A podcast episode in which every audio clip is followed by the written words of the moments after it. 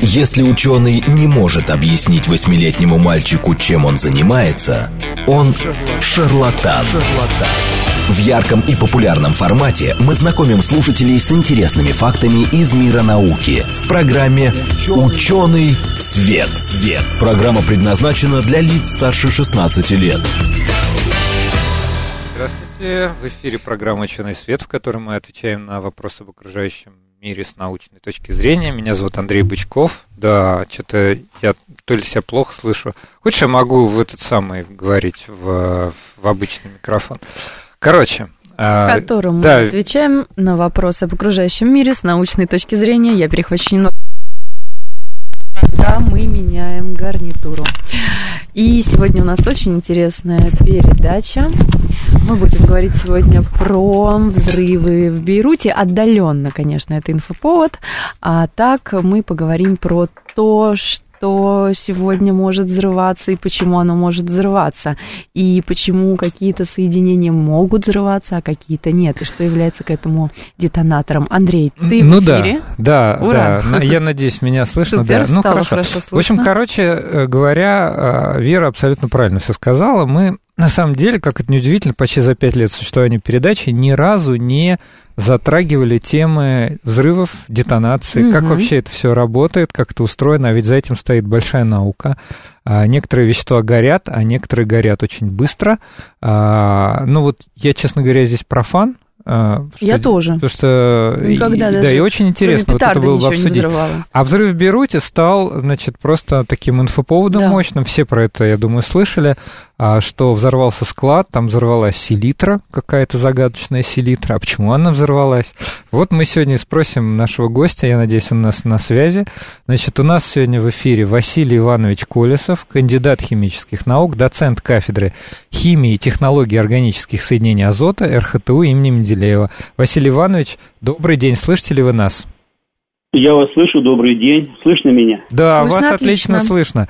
Да, э, ну вот, э, не знаю, слышали ли вы нашу подводку или нет, но я тогда... Слышал, да. Да, я переформулирую вопрос.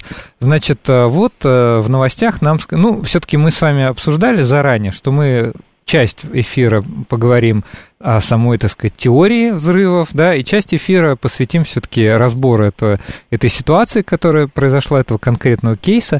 Значит, мы слышали, что в Бейруте взорвался, э, взорвалась селитра на складе.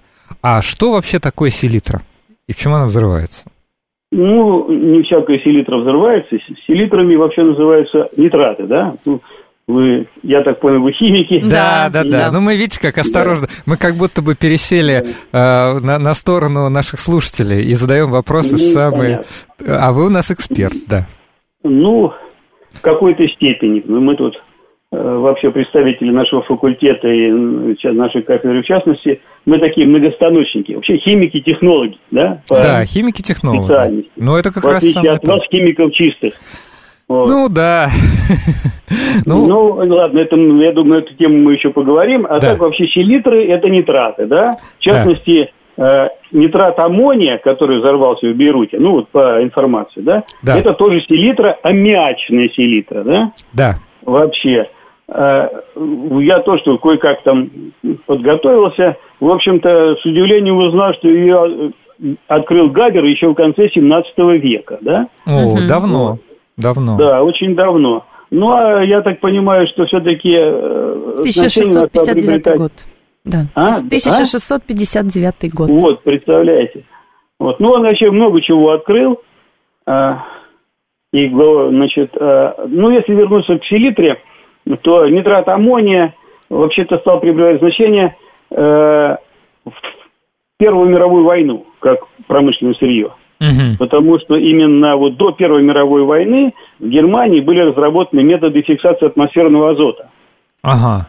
Так. Ну и вылившиеся потом производство азотной кислоты и удобрений, ну, боеприпасов и удобрений на основе.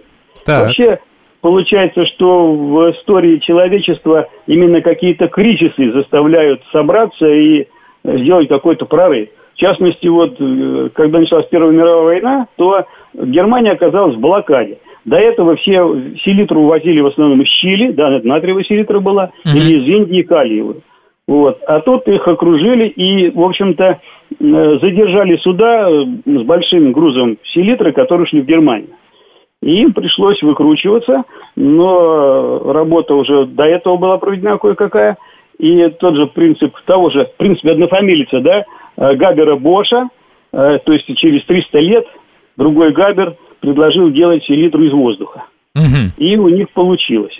И, в принципе, Э, вот, э, производство азотной кислоты контактным методом, синтез аммиака и синтез потом из азотной кислоты и, и аммиака аммиачной селитры, он э, масштабно начался именно в Германии.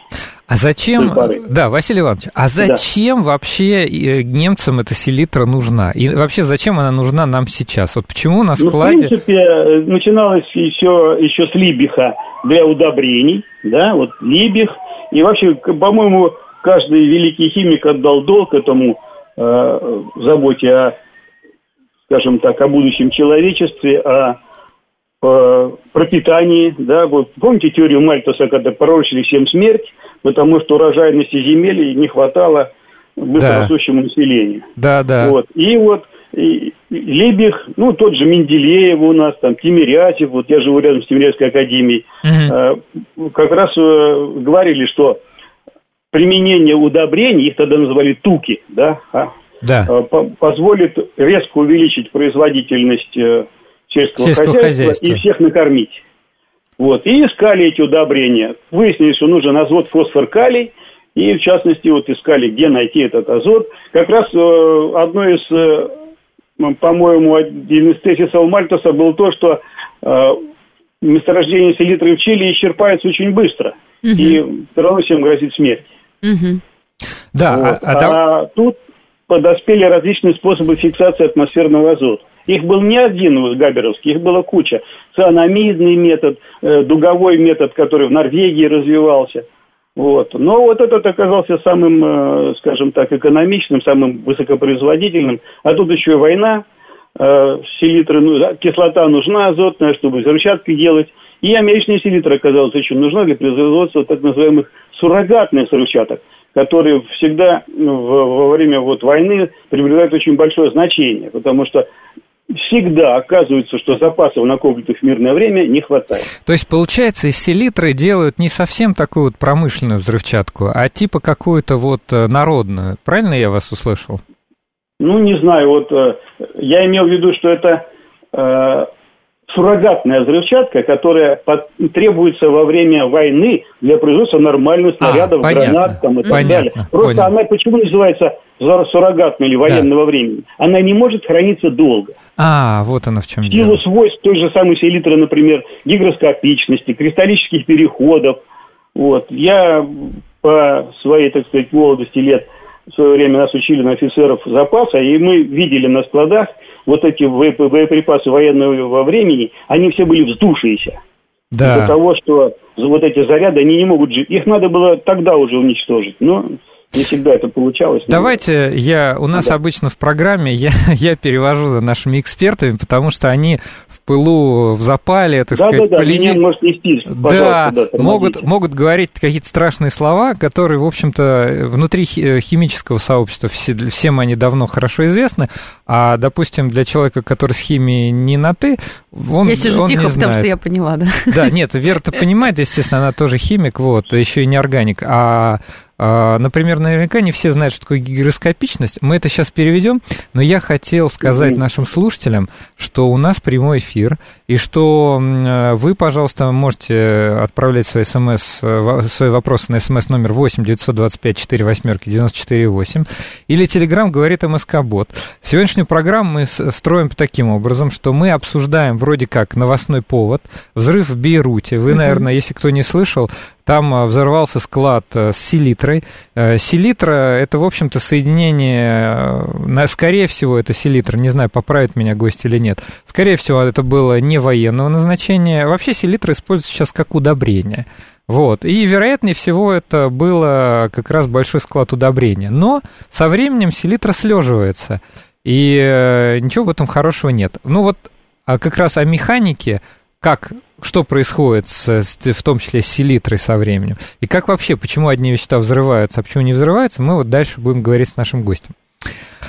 Так. А, а я прочитала, кстати, Андрей, что ведь, как по сути дела, да, взрывчатка на основе селитры – это смесь селитры с чем-нибудь. Да, То я не знаю вообще. Их же там и несколько. Мы можем много. в эфире говорить, интересно, смесь с чем? Ну, Нас потом не накажут. это же технология, ну, это же состав, конечно. Да. Это ну, можем. Открытая. Давайте тогда пойдем так. А, у нас уже есть вопросы, и я предлагаю их немножко включать mm-hmm. в нашу беседу, чтобы люди как бы, ну, участвовали в нашем разговоре, в наш такой как бы радиофорум. Светлана спрашивает, «А задайте вопрос, почему соединение соединения азота такие агрессивные и взрывоопасные? Василий Иванович. Ну, не все соединения азота агрессивные и взрывоопасные. А, да, вот, пожалуйста, белки, которые мы кушаем каждый день, там, мясо и так далее. Тоже соединения. Тоже аминокислоты, да. Да, да, да. Ну и просто вот э, имеется в виду, наверное, вот именно что почти все промышленные взрывчатые вещества и ну, боевые, Азот они все на соединениях азота построены, да? Их, конечно, есть миллионы соединений, которые взрываются, вы сами знаете, и перекиси, да. там и ацетилениды, и э, Закиси, и так далее. Азиды, да. Но вот э, комплекс параметров, именно энергетическое содержание, безопасность, э, удобство применения и хранения, в основном это вот выиграли, как говорится, этот конкурс соединения азота. Угу. То есть азот является таким хорошим барьером между горючим, углеродными соединениями, углеводородами и так далее, да, и окислителем, кислородом. То есть вот, вот нитрогруппа, например, типичная такой представитель. С одной стороны кислород, э, посередине азот, с другой стороны, например, бензольное кольцо. Угу. Навешали этих групп на бензол или на толуол, получили 3 нитротолуол, да? да. Вот, в общем, это молекулы, в которой окислители горючие разделены таким барьером азотом. И поэтому угу. вот соединение азота. Да, я тоже думаю, что причина, конечно, в том, что доступности относительной соединений, вы видите, аж в 17 веке это соединение, с ним оно уже было описано, с ним сталкивались люди. Вообще селитра в быту... Месторождение Месторождение было есть, уже. да. В быту очень используется. Я думаю, у каждого такого вот дачника наверняка где-то в гараже, в сарае Лежит найдется селитра. пакетик с селитрой той или иной, неважно какой. Да, плюс даже в школьных экспериментах много селитры всего делают. Вообще это довольно интересно. Дедушек и бабушек в сарае где-то в деревенском, иногда, наверное, да. точно можно найти, кто Иван. раньше ездил в деревню. Да, слушайте, ну, Иван... есть и более безопасные. Например, у меня в сарае стоит мешок э, э, нитромофоски. Там уже я из фосфата аммония и нитрат аммония. Это гораздо угу. более безопасное и более универсальное удобрение. А да? вот... Там уже фосфор есть. А угу. это и, и, и калий тоже. То есть там смесь уже трех компонентов. В принципе, вот, вот этот путь Э, изготовления комбинированных удобрений, которые гораздо менее опасны или вообще не взрывоопасны, чем вот даже чистая аммиачная селитра, это, этот путь вот сейчас, э, он, э, скажем так, тренд приобретает. Ну, конечно. Зачем да, вот... хранить боевое отравляющее, боевое взрывчатое вещество на, у себя ну, на вот, даче? Да, вот селитра на двух марок вообще А и Б. А для взрывчаток, Б для промышленности, но они различаются на полпроцента по примесям всего-навсего. Вот. Да, а, значит, знаете что, Василий Иванович, я хотел, давайте да. уже тогда скажем немножко еще подробнее про вот эту аммиачную селитру. Во-первых, формула у нее NH4, NO3. Вот, в ней да. действительно прям даже по формуле видно азота много. Прав ли я, если предположу, что она обладает взрывчатым свойством, потому что она, в отличие от даже других там селитр, и уж тем более других соединений, которые вы упомянули в качестве вот, удобрений используемых, что она разлагается только на газообразные компоненты при термическом а, или, ну, или это не... один из факторов. Так. Главный фактор то, что это разложение идет с выделением тепла. Угу. То есть, как в свое время еще, вот если определение взрыва, который дал еще Михаил Васильевич Ломоносов, угу. это должны образоваться газы и тепло. При разной температуре разные газы, соответственно. Еще. Да. Это да, там разные, но вот имеется в виду, что э, сочетание выделения тепла при реакции, да, с выделением газов. У селитры, конечно, тут плюс в том, что она вся превращается в газ. Но да. тепла там не так много. Там тепла всего треть, например, от тротил. Угу. Вот. Ну, все И равно, она, видите считается слабым трючным веществом. Да, но знаете, если я, смотрел я, например, э, э, ну, документ ООН по перевозке опасных грузов, да, uh и там вот есть, значит, называют аммиачная селитра как удобрение, номер 1942, и аммиачная селитра как взрывчатое вещество с другими номерами. Так вот, разница 0,2% э, горючих примесей. Если ага. в селитре больше 0,2%, это 2 килограмма на тонну да, горючих примесей, она уже не аммиачная селитра удобрения, а аммиачная селитра, э, скажем так, временно отнесенная к различным веществам. Там есть такой, такая, такой класс. Вот, кстати, Иван, а, ага, да. да, говорите. А вот э, та селитра, которая, например, взорвалась в Техас-Сити, да, она была вощеная. Там было а полпроцента воска на гранулах. А, ага. А и... вот достаточно 5% вот этих вот восков, там, э, масел и так далее, когда уже вещество становится по разрушительной силе как тротил. 5% всего. Вот это интересный факт. Смотрите, друзья, значит, Иван, а, тоже слушатель, дополняет, что селитра используется для производства промышленных взрывчатых веществ. Граммонит, например. Видимо, Иван разбирается. Значит, да, э, слушатель Это Смит, профессиональный термин, да. Смит добавляет аммиачную селитру для удобрений, ингибирует, делают менее опасной. По идее, она не должна взрываться, или это не панацея, спрашивает. Э, слышали, Василий Иванович, про да, то, да, что да, ее ингибируют? А, кстати, как ее ингибируют? Чем? Ну, я говорю, делают смесевые удобрения. Например, смешивают нитрат аммония с фосфатом аммония. Угу. Добавляют туда хлористый калий. Добавляют туда Э, ну, это менее так сказать, распространенный там, фосфат кальция, да? Да, я слыхал, по-моему, даже мел могут добавлять в качестве да, просто мел. ослабления. Ну, вот, э, в принципе, добавки вот таких карбонатных мела или магнезии, это больше э, предотвращение слеживания гранул, как раз чтобы она не спекалась в такую огромную массу. Да, вот Борис нам тут пишет э, такую вещь, которую он предла- предлагает не, не читать в эфире, но он тут уже какие-то смеси упоминает. Вот, и добавляет... Да, интернет набит этими э, рецептами этих бандитских взрывчаток, пардон. Да. А, мы, в принципе, работали у себя в университете в, по теме антитеррора, угу. ну, по соответствующим, так сказать, просьбам соответствующих организаций. Да. Вот выясняли, как, как сделать и как обезвредить это все. Угу. Вот. Тем более, что очень много, половина практически нитрата аммония идет на промышленные ВВ, и, и вообще больше 90% всех применяемых в мире взрывчатых веществ это э, вещества на основе мячной селитры. Вот ну и потому вот. что основное применение это мирная, это горно-добывающая промышленность. Да. Чтобы добыть кубометр, ну грубо там кубометр э, горной породы какой-нибудь, нужно 2-3 килограмма взрывчатого вещества. Вот и вот представьте, если там да? добываются миллионами тонн, например, руды, да, угу. вот, то в основном это так добывается, потому что это самый дешевый способ, как ни странно, вот, добывать минералы. То есть, получается, и нам, чтобы... Экскаваторы грузят уже потом раздробленную породу. А Ты... сначала ее бурят, заряжают, взрывают. А потом оттуда уже достают руду, например, которая нам... Да, нужна. да, да. Ну, причем сейчас и идет непрерывная работа вот по совершенствованию этих взрывчаток, чтобы они были безопаснее, чтобы они становились рабочими Э, непосредственно вот перед самым взрывом. То есть, а до этого они должны быть максимально безопасны, и над этим тоже у нас в институте работают. Есть группа по промышленным взрывчатым веществам, эти называются сейчас эмульсионные взрывчатые вещества, там и уже и не только аммиачная селитра, там и натриево-кальциевая, и вода, и специальные эмульгаторы, и специальные газифицирующие добавки, которые как раз добавляют непосредственно перед взрывом, чтобы Э, до этого смесь достаточно безопасна.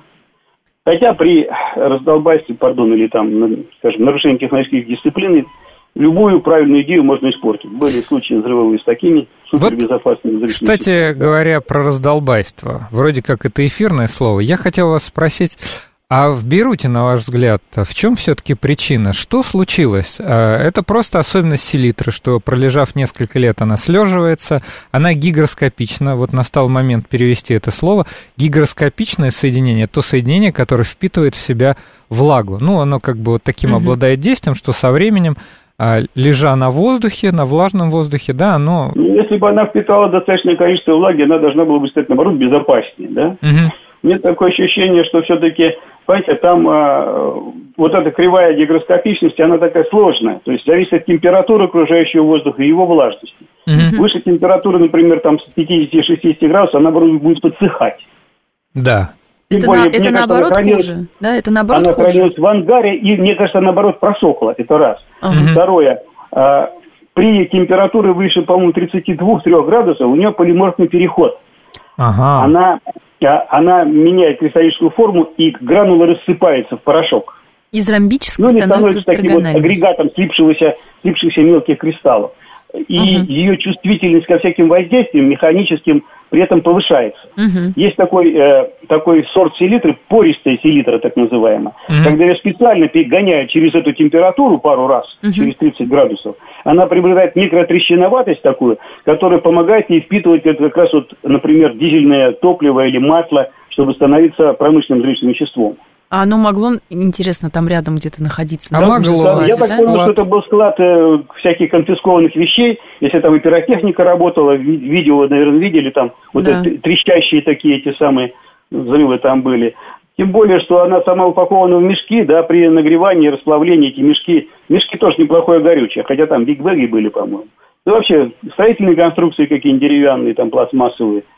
То есть там ну, общем, было было чему, чему добавиться. взорваться, да? То есть, короче да, говоря... Я думаю, что все-таки это действительно пожары при сварке там. А если селитра э, сложен, если ее сложно больше двух тонн, вот, ну, по мнению тонна, две, разные авторы разные приводят. То есть, если э, тонна горит, селитра, тонна попала в пожар, и она не закрыта, то она выгорит спокойно. Угу. А вот несколько тонн, были случаи взрывов, например, там сельских складов каких-нибудь, вот несколько тонн селитры в каком-то деревянном сарайчике. Пожар, взрыв.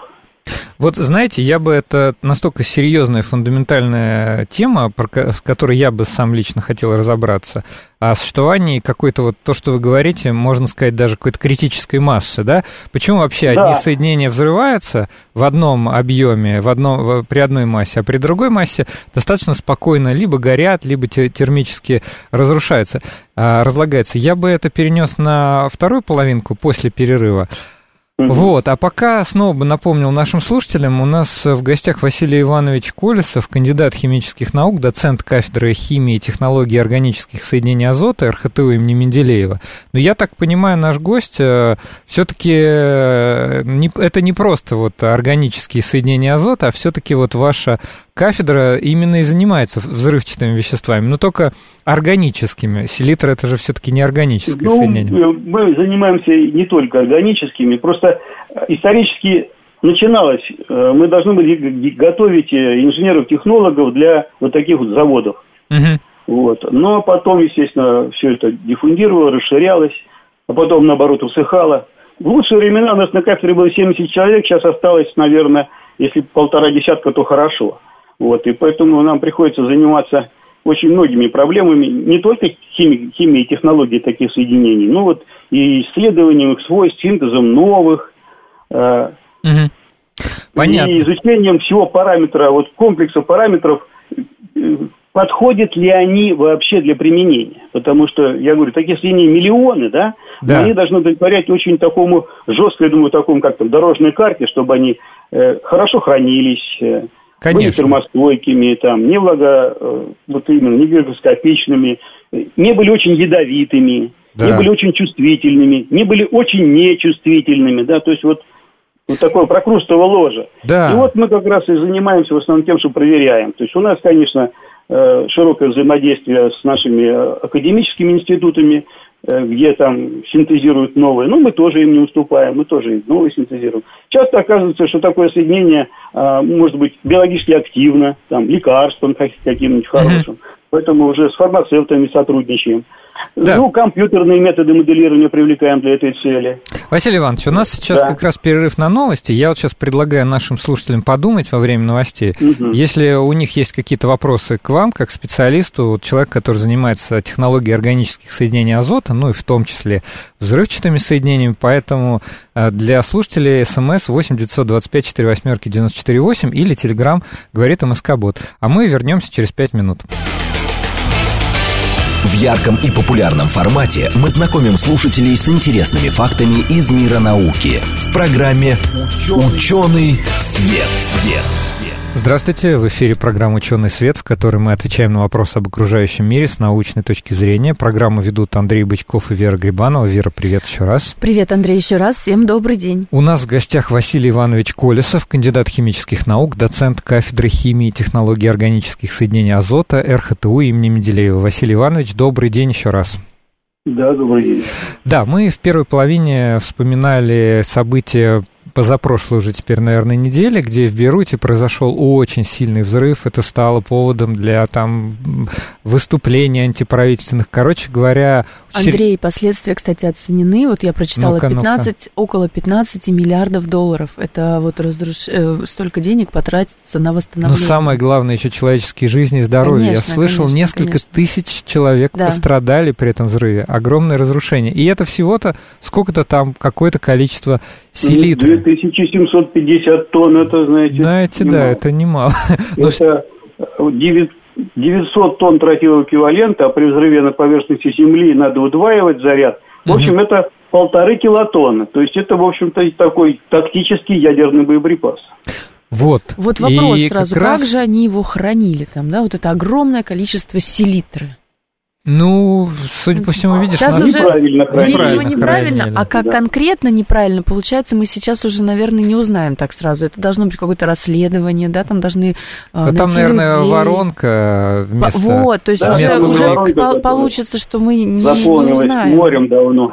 Я хотел спросить у нашего гостя как раз э, то, что мы отложили на вторую половину. Вот почему такое большое количество, вот вы привели в тротиловом эквиваленте, почему такое большое количество, оно взрывается? А если я, например, вот в стаканчике себе насыплю этой селитры, нагрею ее на горелке, она, скорее всего, не взорвется, а что-то там с ней другое произойдет, не знаю. Дымить будет. Дым, ну, термическое какое-то да, будет выделять веселящий газ, которым Хэмфри Дэви развлекал лондонское высшее общество. Да? Вот, да.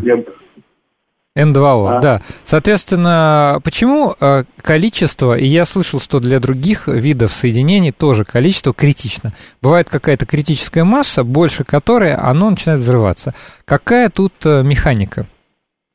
А, ну, я постараюсь, как говорится, немножко утрированно, да, чтобы не летать Конечно, дебри. да.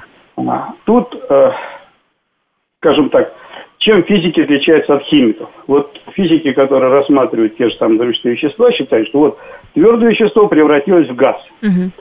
Химики знают, что этот процесс занимает и место, и время. То есть да. А, реакция протекает, э, вот это вот, допустим, вот это расстояние, на, на протяжении которого вещество превращается в конечные раскаленные продукты, оно для разных веществ разное, да? Угу. И от этого расстояния и зависят линейные размеры продукта, угу. ну, то есть ну, энергосодержащие вещества, да, которое может еще распространять в себе вот этот процесс. И, соответственно, э, масса, потому что она пропорциональна линейным размерам. Ну вот, э, если, например, рассмотреть вещества типичные зрительные, да, типа там гексоген, октоген, тротил, то это миллиметры. Угу. Если мы возьмем э, инициирующие опасные, типа гремучей ртути, то, или там азида свинца, то это э, микроны. Ну, десятки микрон, сотни микрон, в зависимости от разного вещества. Да?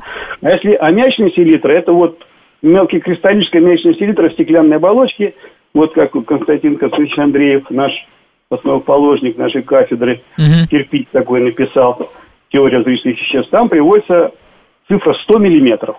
Так, угу. понятно. Мелкая мячная селитра в стеклянной оболочке 100 миллиметров.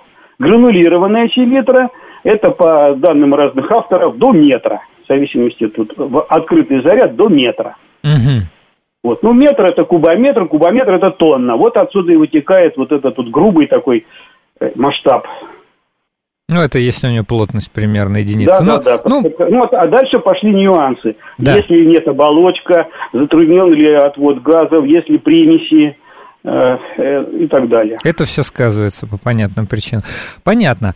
А можно... Это не константа, вот эта критическая масса, она не константа. Не константа, да, она, разумеется, для каждого вещества своя, как и в случае ядерного взрыва. А да, скажите, да. пожалуйста, вот мы используем в быту даже, не задумываясь, такие слова, как взрыв и детонация. Что наука говорит? Есть определение понятия взрыв и определение понятия ну, детонации? В общем-то, их много, но, скажем так, э, грубо Взрыв – это, как я уже говорил, выделение энергии газа очень быстрое, да, которое приводит в действие окружающую среду. Да. Вот. А детонация – это уже характер превращения именно химического взрывчатого вещества. Ведь взрывы бывают, например, и физической природы. Удар молнии, угу. там, взрыв проводника под действием тока, лазерный импульс, метеорит, да, да. Там, или вообще снаряд, болванка, даже не содержащая взрывчатки на приличной скорости, когда врезается, например, в броню, там тоже происходит взрыв. Вот, то есть, э, что такое характеризует взрыв именно? Образование, вот, распространение энергии по окружающей среде в виде э, скачка уплотнения, ударной волны. Угу. То есть воздействие должно быть сверхзвуковым для данной среды. Угу. И тогда вы, у вас будет вот этот э, взрыв, то есть скачок, разрушение, звук резкий. Вот. А, ну, э, для, например, для воздуха скорость звука 330. вот это 330 метров в секунду. То есть и давление где-то одна избыточная атмосфера. И если у вас э, э, будет давление больше одной из атмосфер, у вас пойдет сверхзвуковой процесс. То есть если у вас лопнет, например, воздушный шарик, это еще акустика. А если у вас лопнет газовый баллон, у которого внутри там 150 атмосфер, ну, аквалангический там или там сварочный, да? Тогда сверхзвуковой. У вас уже получится взрыв. То есть mm по окружающей среде пойдет э, ударная волна. mm Причем, например, ну, я студент, например, это привожу, противоэквивалент взрыва газового баллона – с инертным газом, да, вот с азотом, например, там да. есть. Это где-то а, получается где-то 400 грамм тротила. То есть это уже Прилично. полезно, да? Прилично, Прилично, конечно. да. То есть это несколько гранат. Слушайте, вот. а вот Григорий да. из Санкт-Петербурга спрашивает, а бензин в двигателе взрывается или сгорает? А, вот дальше мы подходим к интересному вопросу. А, скажем так, Э, горения, э, вообще режимы распространения внутри вот э, системы энергосодержащих или взрывчатых веществ. Ну, сейчас, сейчас просто предпочитают не говорить взрывчатые вещества. Угу. Вот. То есть у, у такой системы есть несколько режимов превращения. Первый режим, самый медленный, называется медленный термораспад. Так. То есть, который идет всегда. Даже вот э, лежит у вас, например, там порох в банке, и он потихоньку распадается за миллион лет он распадется весь, ну, в зависимости от, от разного там. Гремучей ртути хватит и несколько тысяч лет, например, да? Угу. При этом распад идет очень медленно, тепло выделяется, но оно рассасывается, то есть температура бы там на какие-то тысячные доли градуса выше, чем окружающая среда. Вот. Как любая химическая реакция, при увеличении температуры, она скорость увеличится там 2-4 раза, да? Да. По Арениусу. Вот. Э, этот процесс ускоряется, ускоряется. И то есть в, в идеале, если мы возьмем, например, окружим вот, банку с порохом там ватой, там, да, то она начнет разогреваться, разогреваться, в конце концов э, разогреется до вспышки. Да. Когда у нее достигнется температура воспламенения, произойдет так называемый тепловой взрыв. Да. Такие вещи тоже бывают. Та же самая мячная селитра не раз это проделывала в виде плава, когда ее э, распыляют для получения гранул, да, угу вот. Там у нее время пребывания, по-моему, порядка минуты должно быть. Если она больше минуты находится при той температуре 180-190 градусов, она может взорваться. Если угу. автоматика не отлажена, такие штуки бывали тоже. Это взрывы там в Наваи такие были, на Куйбышевском заводе. Понятно, интересно. Да, вот. Это вот один режим. Второй так. режим – это горение. Когда у вас вот это вот превращение вещества в газы идет со скоростью э, порядка миллиметров, от миллиметров до сантиметров в секунду. Это характерно для монолитных веществ, там, плавленных или в виде плотных шашек, в виде там, порохового твердого ракетного топлива, когда у вас э, передача процесса внутрь вещества исходного идет теплопроводностью. Uh-huh. Это не так быстро. Это вот Самые быстрые такие процессы это у ИВВ порядка там, ну, 30 сантиметров в секунду, например. ИВВ да, это, это рекорд что? для... ИВВ? А? Взрывчатые а, вещества. Инициирующие взрывчатые вещества. Это самые чувствительные взрывчатые вещества, которые э, применяются в детонаторах, в, в капсулях и так далее. Вот, в запалах всяких. Угу. Вот, а порох, вот черный порох горит, например, сантиметр в секунду, угу. бездымный вообще миллиметр в секунду на атмосфере, да? Угу. Но в зависимости от давления там, и, и температуры эта скорость сильно возрастает. Но все равно она не может быть больше, чем несколько десятков сантиметров в секунду. Ну вот, например, бездымный порох в пушке горит со скоростью где-то 20 сантиметров в секунду. Но так как эти макаронины сделаны достаточно тонкими, да, то да. это успевает сгореть за миллисекунду, чтобы вы выплюнуть снаряд, высокий снаряд. Вот, то есть такие скорости. Но если вещество пористое, да, то там получается уже другой механизм, комбинированный. То есть не только теплопроводностью, но и э, струи горячего газа проникают туда внутрь. Угу. Вот такое ускоренное горение, оно может со скоростями быть порядка сотен метров в секунду. Они, э, вы, вы слышали такое понятие дефлаграция, да? Угу. Вот. Те же самые газовые смеси загораются, горят со скоростями до 20-30 сантиметров в секунду. Но если создаются условия для их турбулизации, скорость поднимается до десятков метров в секунду. То есть это, это когда у нас как когда а? газ еще появляется, да, в этой системе, и, например, это не вот да, такое да, да. сплоченное, да, вещество, а есть какие-то гранулы, да, это вот пылинки. такая вот э, смесь э, уже межфазное такое взаимодействие, ага. там и газ, и твердое, и жидкое бывает, и капельки летят горячие, которые могут поджечь. Угу. То есть, ну, это уже вот, там много, у, у каждого вещества своя, так сказать, и поставь свой, свой путь. И мы, кстати, вот изучаем как раз механизм горения, когда изучаем, мы должны проникнуть, понять, как же то или иное вещество горит. Там еще бывает, когда кристаллы трескаются в процессе прогрева, да, возник, а вот не было, было идеальное было монолитное вещество. Стало прогреваться, стало трескаться. По этой да. трещине пошли газы. Вот. И, и газы тоже э, разного вещества разный, разный, так сказать, из-за критического диаметра разный критический размер пор, когда угу. проникнуть. У селитры, кстати, очень большой размер пор критический. То есть гранулярная селитра, она будет гореть, в общем-то, монолитно, пока не прогреется вся. Там будет возникнуть расплав, который будет закрывать вот эти вот поры. Василий а Иванович, вот это, да, да. Я, Григорий я, немножко, немножко уже запутался, призывает да. нас все-таки ответить, Вернуться. а я хочу да. Да, Григория так сказать. Вот, да. в, в бензине, там э, в бензиновых моторах дефлаграция, то есть это быстрое турбулентное сгорание смеси газа, воздуха и пара бензина, например, да? Да. То есть это дефлаграция. Но его можно его отнести можно к взрыву взрывом? или к... Это взрыв, да, это взрыв. А, Григорий, вы выиграли. Да. да. Это взрыв, который совершает работу, но так как он в стенках, да, ну, за работу совершать ему приходится в одно, в одно направление, толкая поршень, и крутить, соответственно, А колеса. ведь говорят, что, значит, э, есть же всем автомобилистам известно понятие а есть и детонация, число. да. Да. Да, то есть это следующий момент, это детонация, когда у вас дефлаграция, вот такой DDT термин, deflagration to detonation transition. Угу. Вот или в нашем там ПГД, переход горения в детонацию, такой термин есть. Угу. То есть при неправильной организации процесса или некачественном горючем, который да. не выдерживает большой степени сжатия, да. этот процесс, вот у вас происходит э, переход от горения, от э, вот этого турбулентного горения к детонации. Что такое детонация? Это когда процесс передается путем волны ударной, идущей по реагирующему веществу. То есть волна сжимает вещество, оно разогревается и загорается при этом. То есть не теплопроводностью медленной угу. и не струями газа дозвуковыми, а сверхзвуковая волна, которая идет по веществу. Ну, я утрирую, сейчас специалисты могут на меня там наброситься. Э, ну, я специально это делаю, чтобы время сэкономить. Нет, конечно. Ну, понятно, С одной конечно. стороны, я думаю, что это достаточно для наших слушателей. Мы сами с огромным удивлением, потому что нам, например, на химфаке про это не рассказывали. Не рассказывали. Этих терминов да, у нас да, не вводилось. Ну, вот почему мне пришлось в свое время пере покинуть химфак и уйти в РХТУ.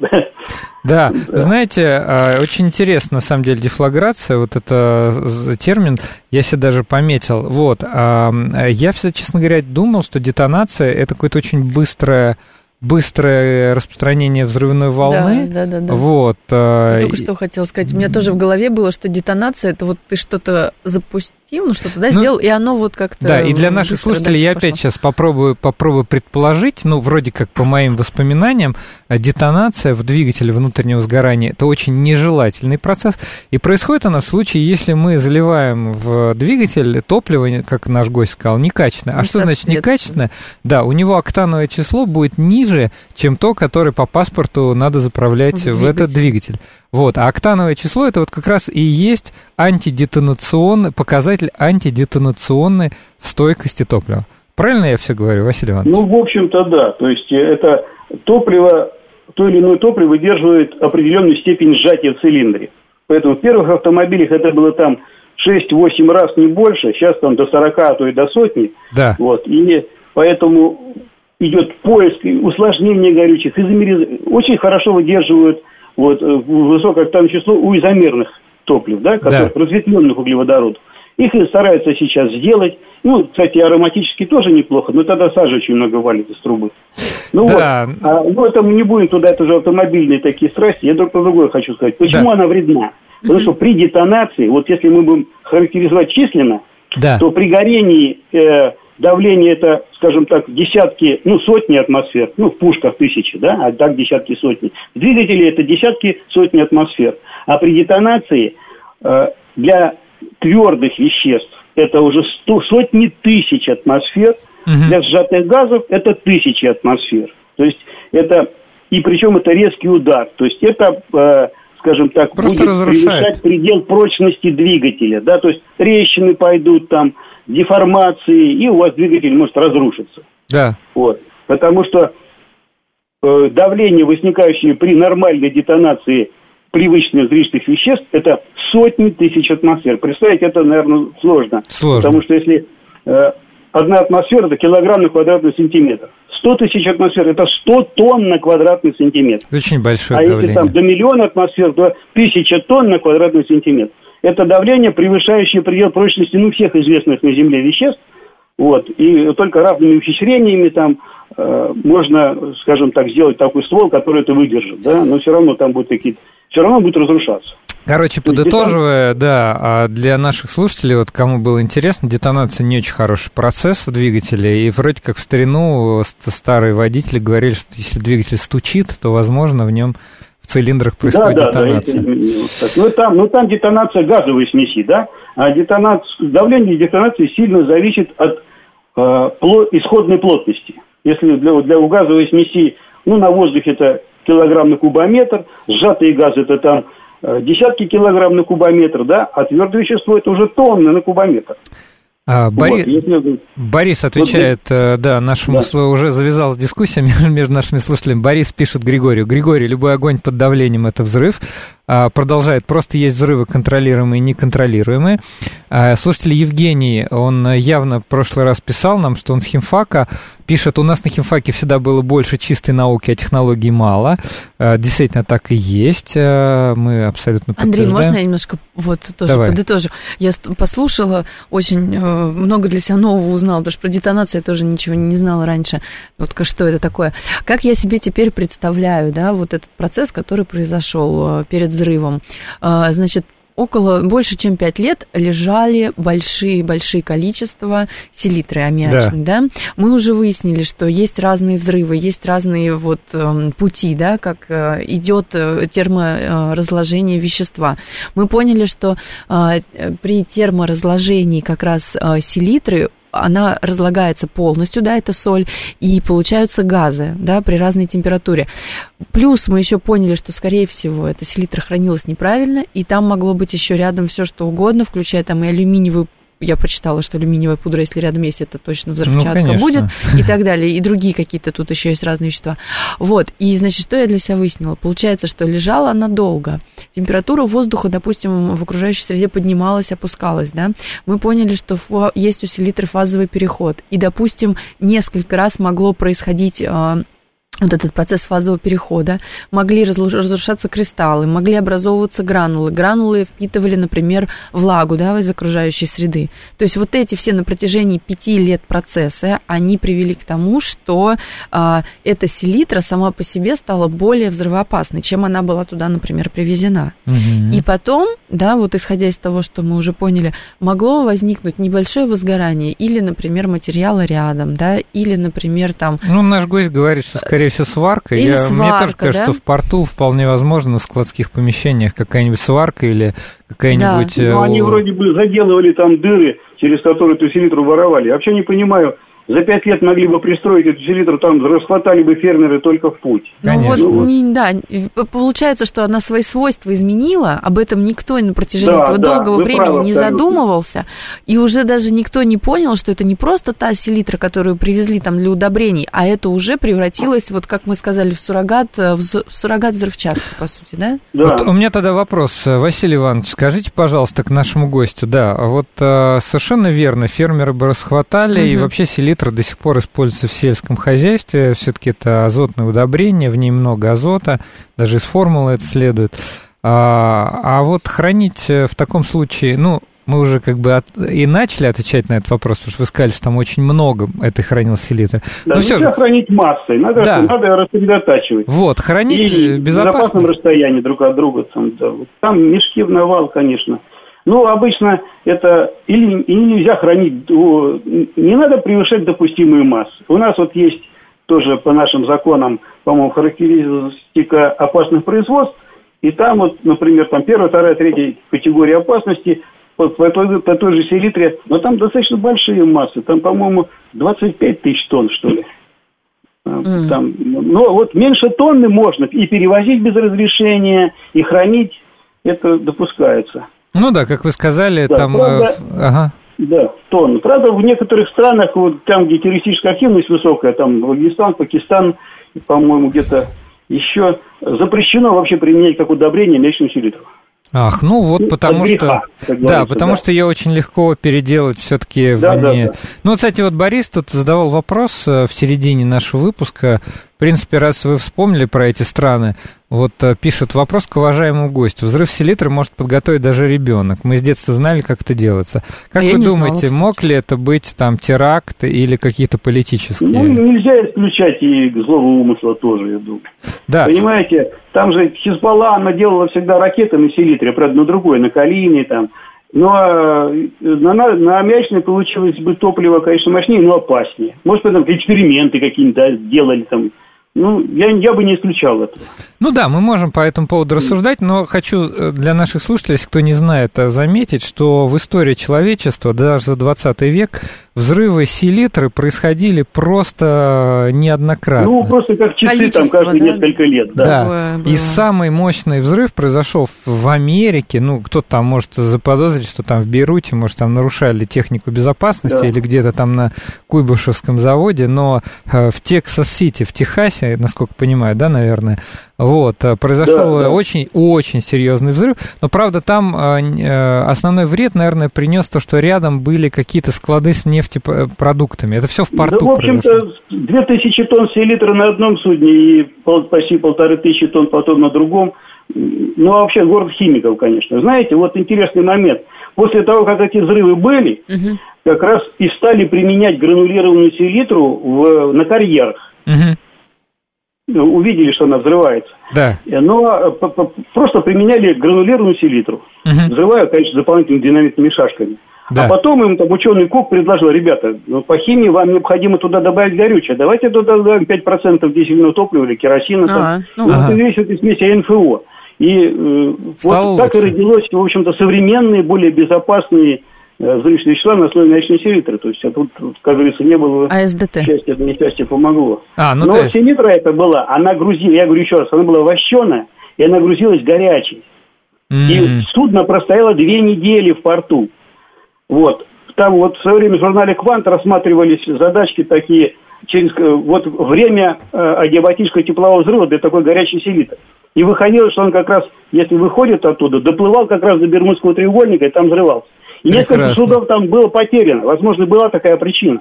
А вот это очень, очень интересно. интересный факт. Вот так вот. Да. Вот подумайте об этом, да. Я но, к сожалению, да, к сожалению, нам надо заканчивать. На самом деле, правда, интересная тема. Я очень рад, что мы ее коснулись. Повод может быть не mm-hmm. такой радостный, но... Да, вот повод, конечно, Да, радостный. но мы, по крайней мере, его использовали для того, чтобы поговорить о взрывах. Поэтому я хочу вас поблагодарить. Большое спасибо, что согласились. У нас в гостях был Василий Иванович Колесов, кандидат химических наук, доцент кафедры химии и технологий органических соединения азота РХТУ имени Менделеева. Мы обсуждали селитру, как она взорвалась в Бейруте, ну и э, между делом обсудили, как вообще происходят взрывы, какая там механика. Спасибо большое и до следующей субботы.